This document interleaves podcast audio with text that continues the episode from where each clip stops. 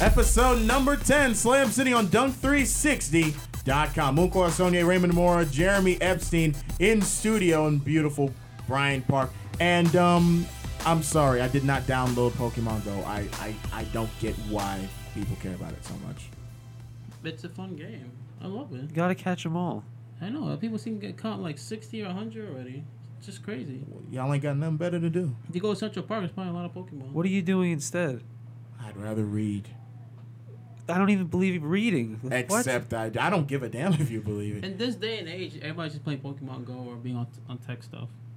So, I don't know. You're on your phone anyway. Might as Yeah, well. I'd rather read the Kindle app than ever do anything Pokemon Go related. Duncan, a three-pointer, puts it up. It's good. Tim Duncan from three-point land ties the game. Tim Duncan, in the most Tim Duncan way ever, released a statement without direct quotes and then a note thereafter.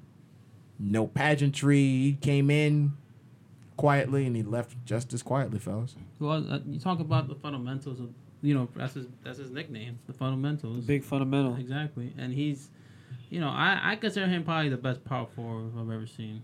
Just because of, li- because consistency. I mean, this guy averaged 19 and 10 throughout his career, 19 seasons, and three assists. Um, you know, on the court he has 109 rating, and off the court it's not even that much, like 107. So you can tell he makes an impact. even when Yes. he's off the court. ESPN put out a stat that his career plus minus from the regular season and the playoffs is plus ten thousand, and like the next two closest are LeBron and Dirk, and they're plus six thousand and something. So that really shows how great Tim Duncan was. And people don't really understand because he was so quiet on and off the court. But if you look at the 2003 finals against the the then New Jersey Nets and now Brooklyn Nets, he averaged like 20, 15, like five assists, five blocks in the last game of the series, game six, which might be his signature game. He had a 20 20, 10 assists, and eight blocks. He almost had a quadruple double. And you could have you could make the argument, I'm probably of this camp, that Tim Duncan is the best player of the generation, even better than Kobe Bryant. You look at the numbers. Statistically, yeah, I think. he's Statist- better than Kobe. tis- statistically, winning in general, all he did was win. You look at the San Antonio Spurs every year; they won had at least a 600 winning percentage. They won 50 games every year, and plus he sacrificed. He was the true unselfish superstar in a small market. He's also the second player in NBA history to have 26,000 points, uh, 15,000 rebounds, 3,000 blocks. So, I mean, that's pretty impressive right there. Too. And he's so and he was so underappreciated by. mo- I think the stat was he had four Sports Illustrated covers his entire career. This is the greatest power forward of all time, and he spent four the full four years in college. Imagine if he came out early. And he also graduated a degree in psychology. So think about that. He had the psychological advantage was on any opponent. He doesn't really faze by you know whatever they do against him. And I heard some of the it. great like trash talking stories. Like he was guarding, like Etan Thomas was telling a story how like Etan he made a move, Tim Duncan blocked the shot, and he goes, you know, like if you get into my body a little bit more and throw up this hook, I won't be able to block it or I'll foul you. Like he just was so nice everywhere on the court. It's really the true testament. And the fact that maybe if he was a little more bombastic and you know outgoing, people would really understand his legacy and how great of a player he was. But it, my fear is a player like him might be forgotten because he wasn't as outgoing as a guy like Kobe Bryant or a guy like LeBron.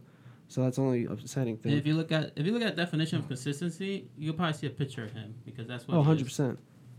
the thing about Tim Duncan that I think makes him so so precious is the fact that even with other Hall of Fame peers like the Kevin Garnett's of the world, he still stands above them. MVP awards, Finals MVP awards, but when you think about the way his team was constructed, it, people almost don't take into account the fact that, or rather, they use it to his detriment, the fact that he had such a solid core around him that really wasn't all that flashy. Well, yeah, Ginobili and Parker, these guys, you know, they just get it done. You know, they're not flashy. They're just players that want to win the game. But he also didn't have an ego. And like after 2003, the next championships they won, he wasn't the Finals MVP. I don't think. No, Parker was the MV- the Finals MVP. He might have won in 07. 2007. Yeah. He was only Finals MVP in 1999.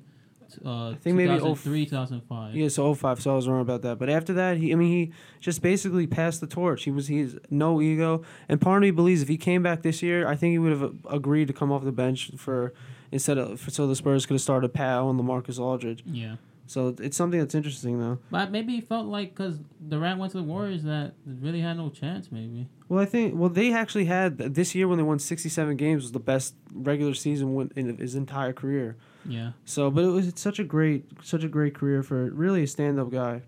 Yeah, it definitely is. And you know, at each of the 19 seasons, he had at least a .600 winning percentage ever since he came to the, the Spurs. So All he did been- was win. They've been dominant, and as a franchise, they have a .621, which is the best in the NBA, hist- in NBA history. I mean, So the partner, the partnership between Tim Duncan and Gregg Popovich is really unmatchable. I mean, you can talk about Bill Russell and Red Auerbach. I mean, there's not a lot of people you can compare them to. You also give credit to that front office too. They did their jobs getting the players around him to be successful. They drafted well and developed, and Tim Duncan Yeah. for acquiescing. He he could have been a guy like Kobe Bryant who, you know, really never wanted to share the spotlight or share the shots. But when Tony Parker was ready to come into his own, Tim Duncan said it's his team. Same thing with Manu Ginobili, and now with Kawhi Leonard and Marcus Aldridge. So we ran a little poll on our Twitter account. Brand new, brand new. brand new Twitter account at Slam City underscore 360. It was for today's episode, you know, the new uh, NBA Hack a Shaq rule. And 38% say that it could have done better. And, you know, I agree with that because, I mean, to be honest, I don't even think they should have had a new rule. I mean, these guys, they're paid to, to practice free throws game in and game out. They don't know how to make free throws. I mean, my, my thing is though, I think for what they tried to do, they found the perfect compromise because you didn't want to end up totally removing the rule, which they kind of did, but they did enough to, at the very least, keep things going. Mm. Like it's an added incentive to play all the way defense, I guess. You know how you fix the problem? They hit their free throws. Exactly. That you can't like. There's no reason to reward these guys or change rules because players who played millions of millions of dollars can't do a simple thing like hit a free throw. That you don't reward deficiencies. That's it, it, basically the equivalent of baseball. If you if you're a singles hitter and you're hitting, you can't hit a ball 400 feet if you move the fences in. It makes no sense. You can't change the rules. I mean, it's terrible for teams to exploit it, but the guys just got to hit their free throws. You look at guys like Andre Drummond shooting 30 percent. It's awful. yeah, Jordan shooting like 37 and Dwight Howard 50. Even a guy like Rondo is shooting terribly, and Rondo's a guard. Yeah. But that's you know how you fix it. You hit your free throws. You work harder in that. And than I don't think anyone's disputing the fact that these guys should be hitting their free throws, but using what they have and with what they're trying to do, I think they made the right decision for the league. I didn't say I like it, but they still made the right decision for But you league. don't understand. Well, these guys when they have big hands, kind of factors in why they're missing so many shots. Because when you have big hands, you're not really. What about Dirk? ball. What about seven footers like Dirk? You look at Chris Porzingis is seven foot three. Tim Duncan, we just talked about him. He was a terrible free throw shooter at the start of his career. He got his percentage up to the high seventies, eighties. Some You people- work at it. so- yeah, people work at. it. I mean, Porzingis they work on the shooting a lot, so he does work on his free throws. Same thing with Dirk.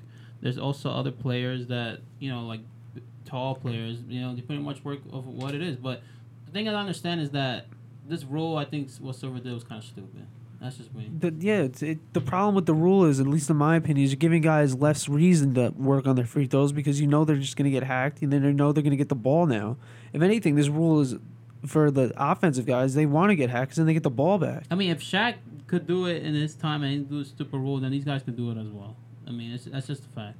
Anyway, Draymond Green, he is now becoming the NBA player that everyone loves to hate. Especially since he managed to go back to his alma mater, Michigan State, and get arrested for assault. What?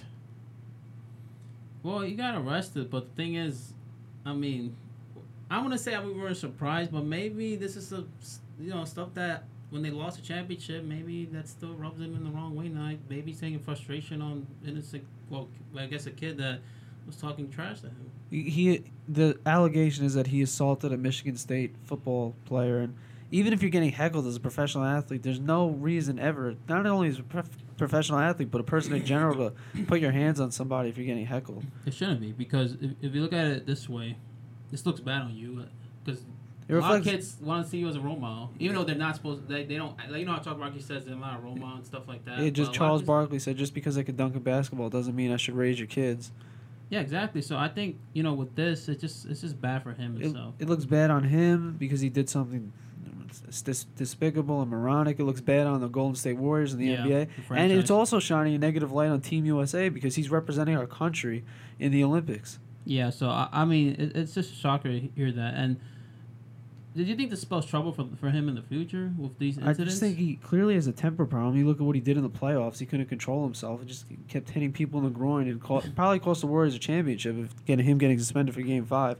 But I'm curious to know if you guys think he'll get thrown off the Olympic team, or at least like talk to. Get, Jerry think he'll be talked Colangelo. Jerry Colangelo, and Mike Krzyzewski can't be really too pleased that a couple weeks before you know they have to convene in Vegas for the training camp that one of the players is getting arrested for assault. What's probably going to happen is he's not going to start.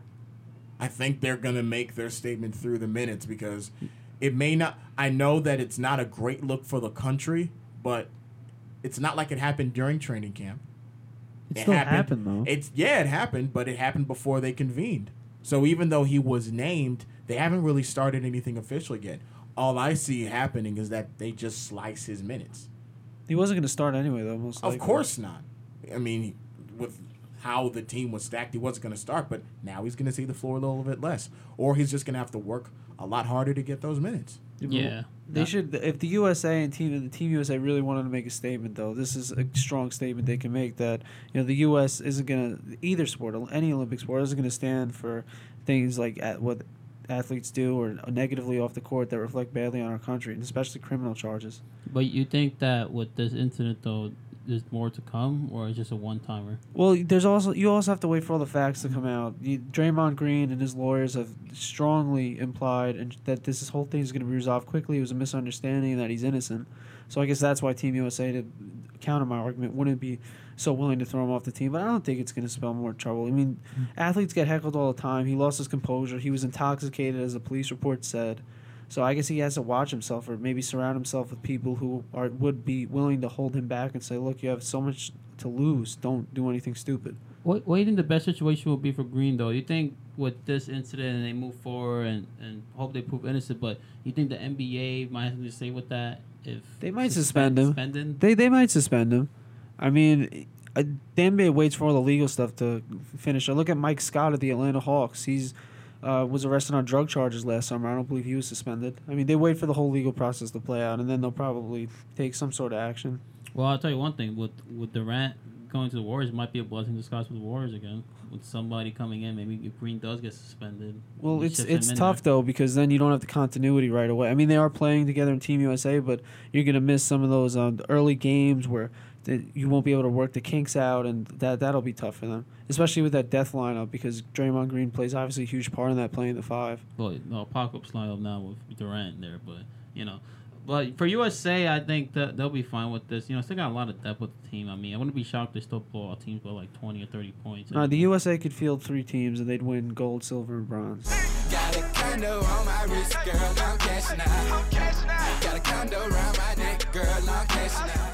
Well, we talked about a suspension possibly costing Draymond Green money, but you know who just made a lot of money?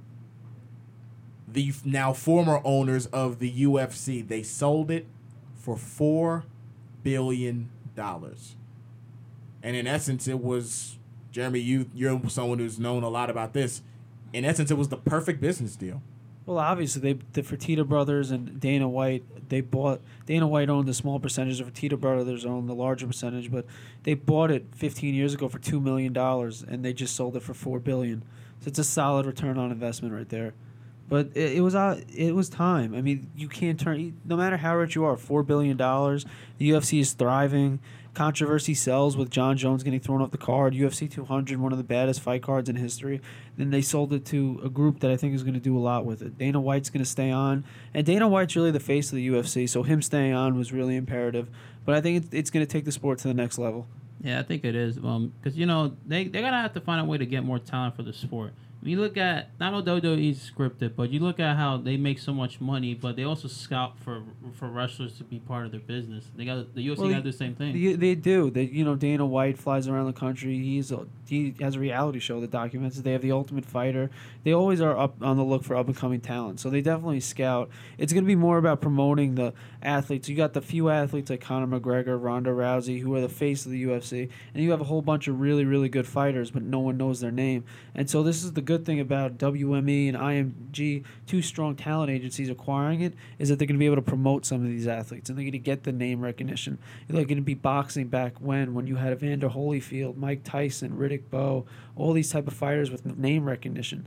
Lennox Lewis even more. So you can have more guys, people respecting the fighters even more, and they're going to be oversaturated in the media, which Dana White has repeatedly said is going to take the sport to the next level. You think this will help out with Brock Lesnar since he's like Well, Brock Lesnar, he's an interesting thing because he's under contract with WWE. Yeah, So to fight, they always have to work out a deal that Vince McMahon, obviously the main guy over at WWE, would let Brock come to the UFC. Because what happens with if Brock breaks his arm? You know, he's a huge draw in WWE, so that'll cost Vince McMahon a ton of money. So for the UFC, it's good. It's definitely going to take the sport to the next level. Hopefully, for them, it'll increase pay per view buys and things like that. But it's it's definitely a good thing for the UFC. Brock Lesnar's a beast though. I mean, that guy could probably do UFC and wrestle and still be fun. Well, he's been doing it. I mean, you look at he took five years off. He came back for UFC 200, and he handled. Pretty, Mark Hunt's a top 10 heavyweight ranked in the UFC. Brock Lesnar hasn't fought in five years, yeah. and he comes back and pretty much handled him pretty easily. Well, he has also a wrestling background. I mean, the guy was at the NCAA championship when he was in college, so he knows how to you know handle the groundwork and everything. And the thing about UFC fighters is that when you have a wrestling background, you pretty much have the upper advantage over anybody. You, you got, guy can have a boxing background, they'll be good, but they gotta master the grappling. Yeah, the grappling is the toughest thing. That's why, like, if that's why when they compare boxers and MMA, it's if the MMA fighter fights in boxing rules, the boxer will win. But if the boxer has to fight in MMA rules, the MMA fighter is going to win. You look at James Toney when he fought an MMA fighter in the octagon in the UFC, he got destroyed.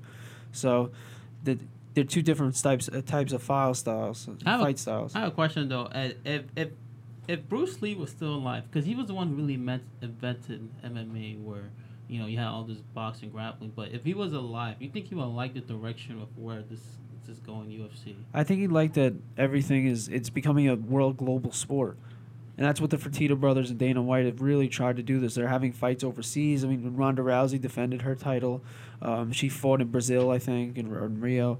But it's going to be interesting because the Fertitta brothers and Dana White work so well together. They're friends from high school, childhood. And Dana White's a really passionate guy. He, he doesn't really, he's a headache for the PR people. He says what he thinks all the time. So it's going to be interesting to see how he meshes with the new ownership. You think if Bruce Lee was in his prime, you think he'll dominate in today's world of UFC? Well, it depends on who he's fighting, but Bruce Lee was one of the greatest fighters of all time. So He had the biggest strength too. I mean, this guy had a squat 650, but almost like four times his strength at 130. I mean, the guy's pretty much superhuman. So I mean, he could do any weight and still dominate. yeah, Bruce Lee was up there. But you know, the, to focus on the sale, it's what do you guys think? How I mean, I've said a lot. What do you think it's going to do for the sport? Because you look at what gonna they grow. already they have the Ultimate Fighter. That's you're gonna see got more people like Ronda Rousey who's transitioning the feature films. You, I think that's what it's going to do for the sport. It's really going to expand it, expand the brand. It's the it's biggest the biggest thing about it to me is that they're linking with IMG. IMG is one of the biggest athlete representative firms and also one of the biggest athlete publicity firms in the world and they've got their footnote nearly everywhere. And when you link with them, you have avenues and other opportunities with the sale that you may not have anywhere else. And the saturation that happened beforehand, like you were talking about, really kind of helped smooth over the transition. And now, if if we thought we heard a lot about it before, it may become one of the it may overtake one of the four major sports if it hasn't already in some people's minds. What do you make of the price tag? Because a lot of people are saying it's the biggest sports deal in history, which by numbers is true. But I think that what people are missing is that they're buying an entire league. Exactly. Like the Clippers sold for what two billion dollars? That's one individual team. If the NBA was sold, it would sell for a lot more than four billion. But still, that's the only thing that I don't understand. What people are over evaluating that so much because they're comparing it to team purchases. They're not comparing it to le- fellow league purchases. It's it's an unprecedented deal. It's it's never been done before. I don't think it's ever going to be done because if if I recall correctly, pretty much in every other league, when you buy a team, you also buy, have a percentage of the league, which is why you mm, can't really percentage sell- of the profits and things like that that. it yeah, Yeah. because that that's why no one's gonna sell the league. That's why Roger Goodell can't turn around and say, "Hey, he wants to buy the NFL." That'll be And I crazy. trust me, I think he'd do it I- if he could. He would. That'd be crazy though if you sold the NFL to somebody. But else. hopefully for the sport, because now fighters they see the four billion dollar price tag, and there's been controversy with UFC fighters being so underpaid, and that's why the UFC has been gotten this tremendous evalu- valuation and sold for so much. Is that fighters are now talking about unionizing, and that's something you don't even see in boxing. Boxing is a mess. If the, if the fighters in the UFC unionize, they could get health care, they could get the percentage of the revenue up. That's something to look out for because that's something I don't think Dana White or W um, WME and IMG would want. And I think the best part about it that you just mentioned, I think for them to unionize, it would be a high, it would be nearly a higher price tag than any of the other leagues because of the constant physical beating that these fighters take. So I think the cost for UFC, it's one thing because the NFL Players Association is is pretty ineffective. You know, it's got its good days and its bad days, but there are still a lot of things to be done. If UFC, if the UFC fighters all unionize and get their ducks in a row, that could cost the league a significant amount of money. It probably will because it'd be it'd be an unprecedented thing. 'cause I don't think any other fighting sports, but I know boxing and other Not they're not unionized at all. Not a chance. So it would be unprecedented, and you know the fighters are the product because you can't really find replacement fighters like when the NFL and that they locked out, they found replacement players and things like that. But you would significantly damage the brand and damage the product. You had to bring in guys who aren't as talented as you know Chris Weidman, Anderson Silva, and girls like Ronda Rousey, Miesha Tate. And the new champion Amanda Nunes, so it'd be it. That's something that's really going to be interesting to see because they see the four billion. They've heard how much money it's made. They've seen how the sport has grown from two million back way back in the early 2000s to where it is now, and they deservedly so think, look, we're really valuable. We deserve a bigger piece of the pie.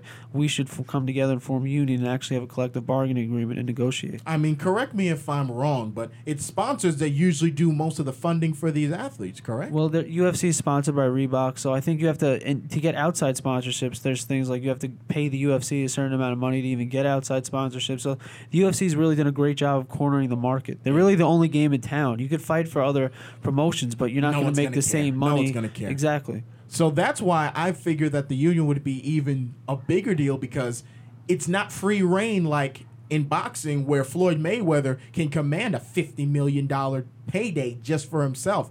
I don't think a UFC a UFC fighter can't do that. Well, the UFC fighters have the promotional. They the UFC is structured, right? So Dana White promotes the fights, and the UFC promotes the fights. The boxers themselves, through their own promotional companies, promote the fight. You know, like the athletic commissions are jokes, basically. Like Nevada State Athletic Commission, they don't promote fights. You see Floyd Mayweather, Mayweather promotions. Manny Pacquiao is a promotion line who's coming out of retirement.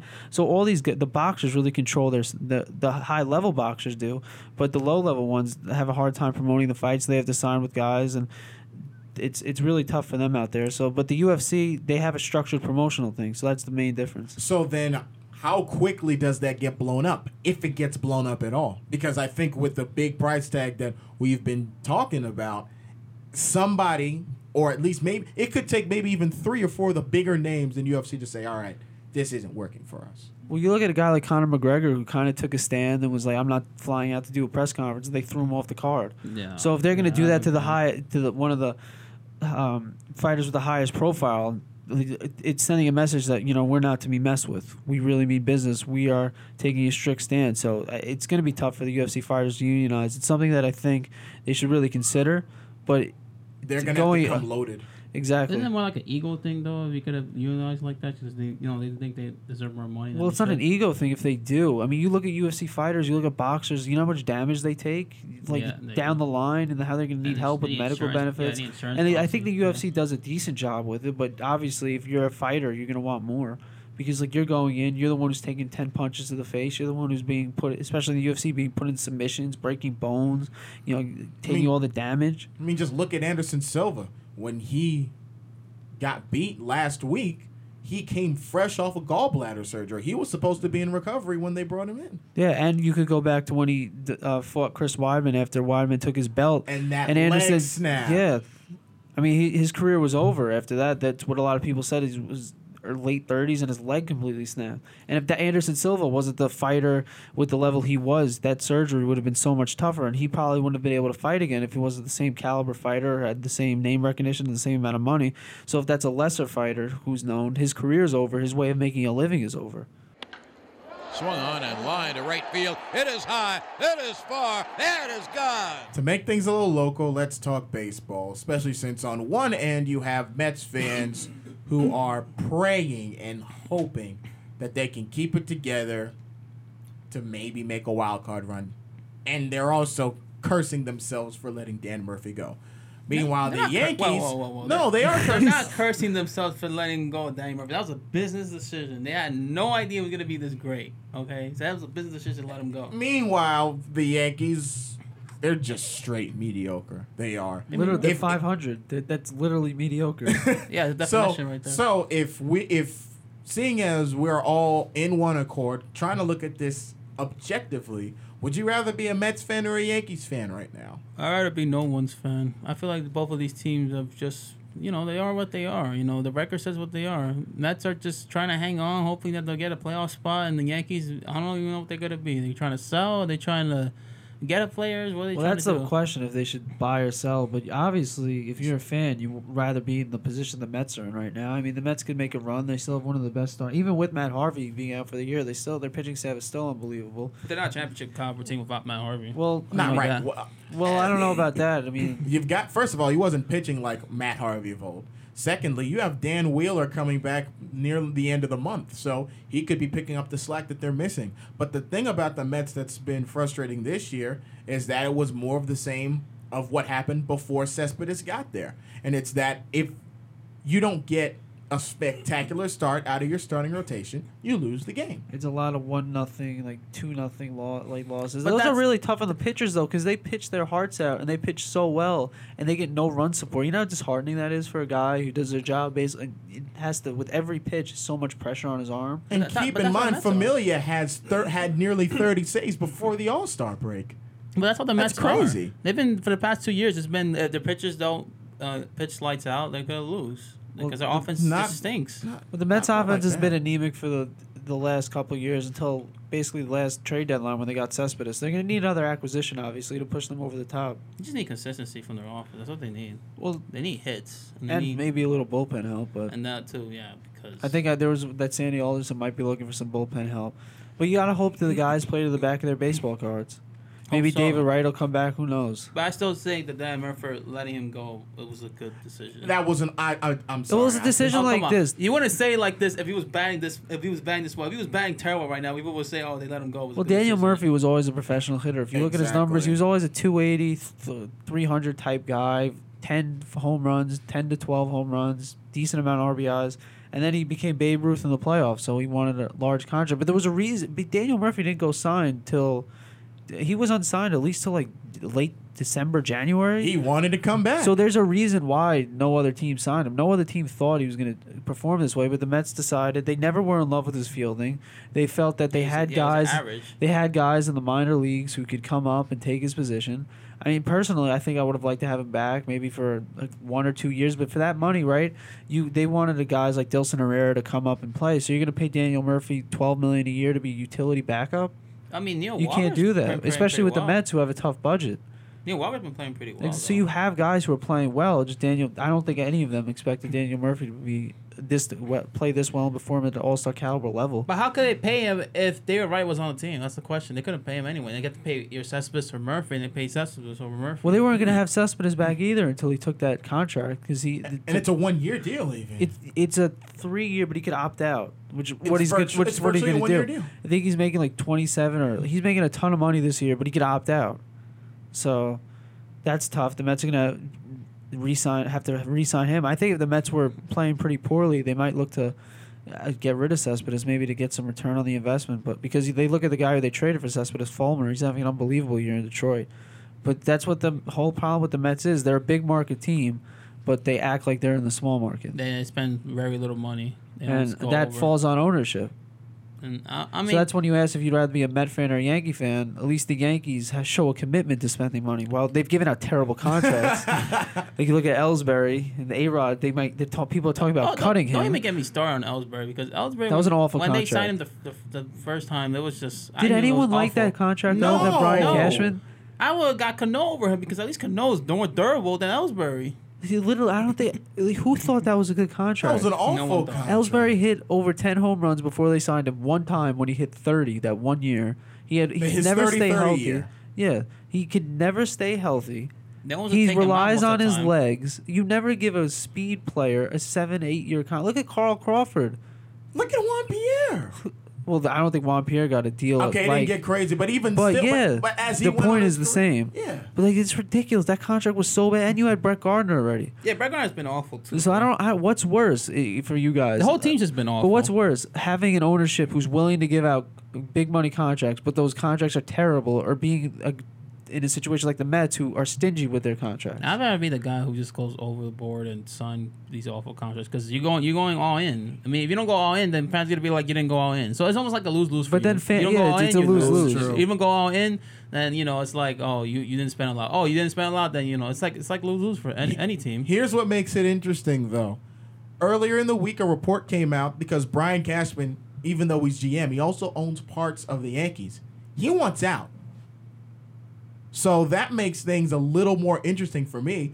And I guess it begs the question those big contracts, were they Cashman's call or were they ownerships?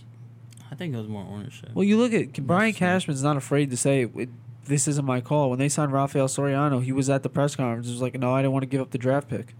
And then Rafael Soriano, when Mariano got hurt, really saved their season that one year. or so- A Rod will.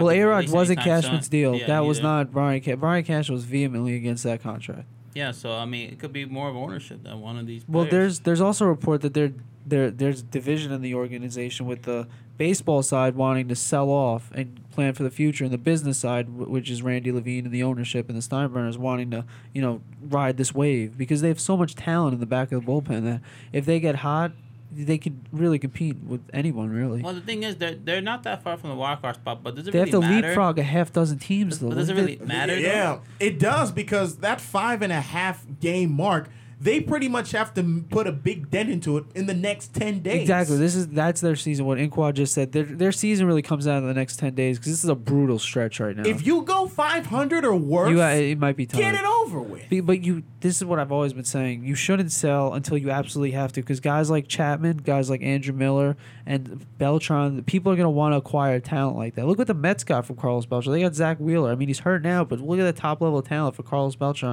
and he played awful with San Francisco and left at the end of the year. So that Well- you could, so the closer the deadline gets, because it's a day later this year, it's August first. But so the closer that gets, the more willing teams are going to be desperate to acquire talent. But you think they should let go of A Rod and and trade Well, you Carlos can't. You can't because you got to pay him anyway. You might as well just have him on the team to pay him anyway. I mean, you're gonna pay. It's a waste though. Because You he's give him not- he's $30 million to do nothing? Useless right now though. Yeah, we know this, but guess what? You're paying for the sins of your past. Yeah. That's, that's the way all yeah. these conferences. Well, that's the thing with CC Sabathia. Same thing with the Cheryl. Same thing with. Well, CC's with had a Ronald decent year this year. He's at, but CC earned his had, contract in full. he's had lapses though. Well, if you look at he's- he's CC. Sabathia, the first few years of his contract, he won 19 game, at least 19 games the first two, three, four years. So, Arguably got robbed of a Cy Young in one of them. yeah, when he won the one year he won 21, I think David Price won the Cy Young, and that was the year everyone was voting based off the analytics and things like that.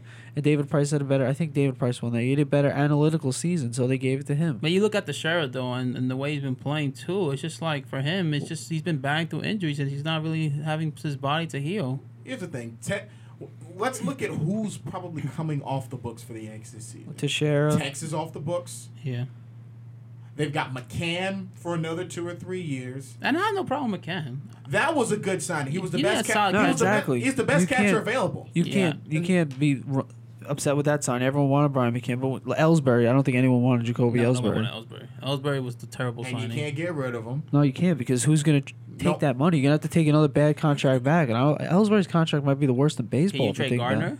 Well, why? What's the point? If you get prospects back. like it's the plan for the future, but you're kind of hamstrung because you have these high level talent players who are who can't play because they're hurt or they're just struggling, and then they're making a ton of money. So you're always like stuck in the middle.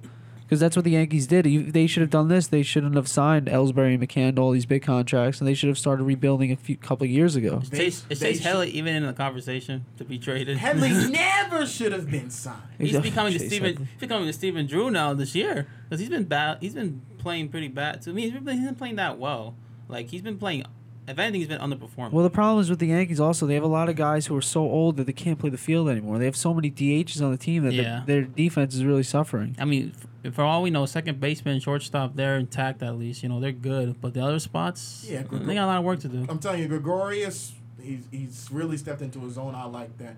But co- going back to your point, Ray, about people to build around, the thing that's making me very frustrated with the Yankees is the fact that they're giving out these journeyman contracts.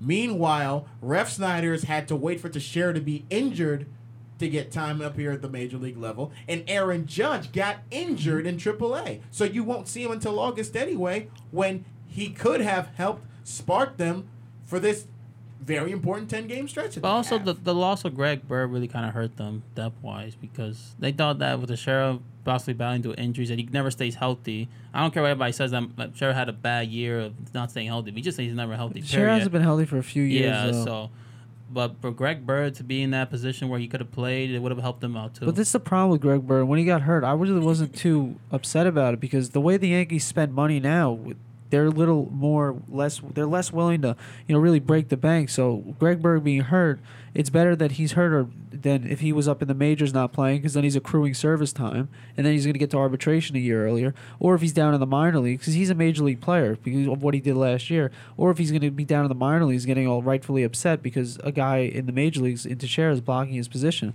So it's kind of, that was a lose lose also because if you want Teixeira to stay healthy because he's a 30 home run, 100 RBI guy, and then but then you have Greg Bird in the minor leagues getting all upset because he's like, well, look what I did last year. I should be up in the big leagues. And if you have him in the big leagues not playing, he's getting all the service time, and then you're gonna have to pay him a year earlier in arbitration, which is terrible. Well, I think what they should do though is just they should just ride the season with these players, so then these post these contracts just come off. yeah, but that's the because- problem. Then you don't get anything for him. That's the uh, that's the only argument for selling because then you're not going to get anything for guys like Chapman. You're not going to get anything for Beltran. You're not going to get anything for people But you know like these that. guys are gonna aim for Bryce Harper trial in the future, so they better just get these contracts off to even aim for them. Here's a question though. I- I know we're looking down the line, but if the Yankees continue to be mediocre, what you- makes either of them want to come here? Are you looking at the Yankees becoming basically the, what the Los Angeles Lakers are currently? Oh, that too, yeah. Because the Lakers are always they're always people are saying they're the number one free agent destination. You don't say no to the Lakers. Well, what big name free agent has come to the Lakers? They Well, also Boston too, but they haven't gotten anything. well, Bo- the Celtics never get any free agent other than Al even Horford. Though, even though they have just But as he, many but times as the Inqua's Lakers. 100 percent right. I mean, you look at the Yankees, and people are going to want to come here. Be- I mean, I think the Yankees are different because they show willingness to spend. There's no salary cap, so you could always add more players. But they're also almost the dominant team in in, Fran- in sports history, like with 27 The titles. hit, yes, So- the history speaks well for them, but history only goes so far if reason history sucks. Well, they did make the playoffs last year. They won the wild card. They made, won the wild card. Second wild card, I don't consider that really a, a playoff for them because it's like They they no they the problem they, they hosted the game. They they yeah, won they the were the wild first. card. They, They were the did, but- They won it out. But they they- should have won the division, but they collapsed. yeah, they but- collapsed because because A-Rod disappeared and and when Severino made his start, that whole process from that point on was just terrible for their offense moving forward. So But- it was just bad. I, th- I it is going to be interesting if free agents want to come here. I, think, they'll still want to come I to the think Yankees. Harper will come here. He's a he's a diehard Yankees fan. It's gonna be I wouldn't hard, be shocked, but it's gonna be hard to tell Bryce. It's gonna be hard for someone to tell Bryce Harper, "Hey, you should go to New York." When this Nationals team that is young, and even though they've had they've missed a few opportunities, they're one of the best teams in the league right now.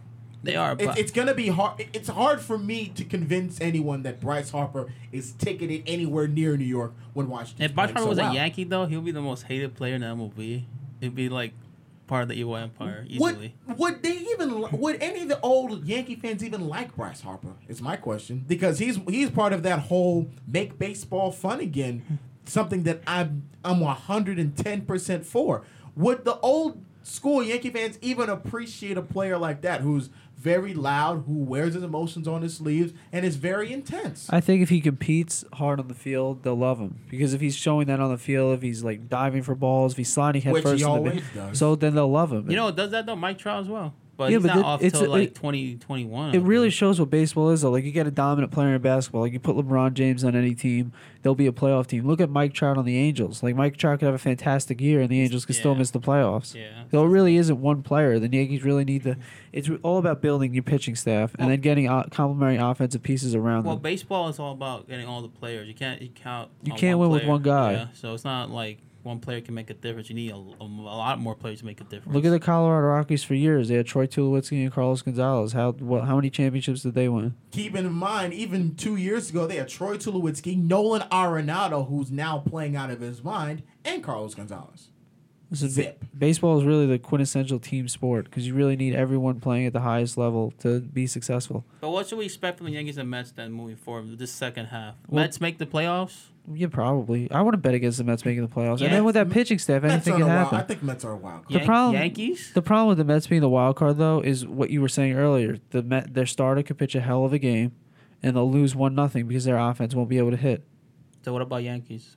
Playoffs? I don't know. Or- The Yankees, or- I these, don't these see next I'm ten. sorry. Ask me I after don't these see next it. ten games. Right now, I don't see it. Yeah, it's gonna be tough. I don't see anyone making. They're the second so wild card. inconsistent because one one stretch they could look like one of the best. Like they could beat the Cleveland Indians, they could take them down, and then they'll lose three out of four to like a terrible team. Yeah, it's, So- that, I mean, that's what that's what they are. They're an average team. But these next So- ten games against teams over 500 are really going to determine what the Yankees' future right now. Yep. Straight up, they go nine and one. Cool. That's unbelievable because look at the, cal- the competition they're playing. If they, I, I think that I think they'll go six and four. that's tough. Then The- the- If, if if they go six and four, call it. if they go six and four, five and five, like Call you it. gotta yeah, you might have to start selling. Guys, before we get out of here, what did you guys think of the ESPYS on Wednesday? I, I was able to catch a bit of it, and you know it's always it's always a really great production, but Craig Sager s- really stole the show. It's hard to really follow up the inspirational speech that Stuart Scott gave, you know, two years ago, but in that same spirit, you know, it was really great. Yeah, it was really special, and uh, you know, I think one of the things about Craig Sager was that he said a lot of things about you know battling through this you know awful, awful disease and cancer, and you just got you you know you gotta live it to the fullest, no matter what. You know, people say you, you beat cancer. You know, you know you, you try to beat cancer, you just keep going, and hopefully he beats it, and we'll see him live. Well, you look at all the speeches that they, whenever whoever gets that award is always given a fantastic speech. Yeah. And they're always tough to top. And Craig Sager's speech was unbelievable. It really evoked like similar feelings in me when I watched Jimmy Valvano and Stuart Scott's speeches. And the ESPYS always does a good job of that. They honor the right people and they they always give fantastic speeches. And even the Icon Awards where you honored Peyton Manning, Abby Wambach, Kobe, and yeah. Kobe. That Kobe gave cool. the funniest speech. We were talking about it earlier how like Kobe goes, Yeah, you know, Peyton Manning, he won a Super Bowl. He decided to retire. Abby Wambach's retiring off a World Cup. Me, I go 17 and 65, and it's time for me to call a career. 60 points in his last Yeah. game. But you know, like, they're all icons for what they did in the Exactly. sport, and that's and we're always gonna remember them no matter what what happens. You know, the next 20 years, but we're still gonna remember these players. and the opening was really poignant for me. It's it's not often. I mean, we've seen a real stretch of it between what the Liberty did in their press conference this past Sunday, what the Lynx did, you know, the day before, and Carmelo speaking out when his article and on his Instagram post, but the way that they opened it as well with Carmelo, Chris Paul, Dwyane Wade, and, and LeBron, it, it was a really powerful. And those guys catch a lot of flack because how friendly they are with each other, you know, the whole banana boat thing. But Yeah. the fact that they really care about and they went to the ESPYS and they said, look, we're going to do this. Is this okay? And they because they really feel they're believing what they're saying, and not a lot, of, not a lot of athletes do that. And it came especially during a time when you know the ESPYS were honoring Muhammad Ali. And Chance the Rapper did a great job. exactly, so it was unbelievable what those guys did. Yeah, overall, I mean, the ESPYS was it was a great time. Just, you know, looking at these players, what they accomplished throughout this year, and and the icons and the speech that Craig Sager did. I mean, it was just and John Cena hosting it was kind of funny too. Um, he had one of the segments about the NBA, almost similar like the WWE with the whole hero and villain, or whoever is the story. It was, it was kind of funny, but it was a good show. Well, here's to the red carpet next year, fellas. yeah. Hopefully, Hopefully, hopefully we'll see you guys there. Hopefully, we'll be there live and it li- direct. Yep, Hey. live. Getting some. I hope I can. We can meet uh, a lot of stars. I want to meet Russell Wilson for sure. Bringing the And- great interviews to the podcast. Yep. Like we've been doing, except in Los Angeles in Mhm. nice weather with s- a lot of famous people. Yeah, that'd Ah, the possibilities are endless. You never know though. Anyway, we're out of here. Remember to follow us all on Twitter At more in this time. At Jeremy EPS. and that underscore N A S O. No, that's totally wrong. At N underscore A S O N Y E. Only I could manage to mess up my very own Twitter handle. But also follow us at Slam City underscore 360 There and the Slam go. City page on Facebook. Newly created. Instagram is in the process. A lot of lot of We'll let great you know. stuff. We're bringing you guys live uh, behind the scenes from the Liberty, behind the scenes from the show. We'll be, a lot of great stuff is on those accounts. They're definitely worth a follow. And thank you so much for following up with the show. Engage us, talk to us. We're not awful people. At any rate, the big site, the Dunk 360, because there can only be one. That's right. We're out of here. See you next week.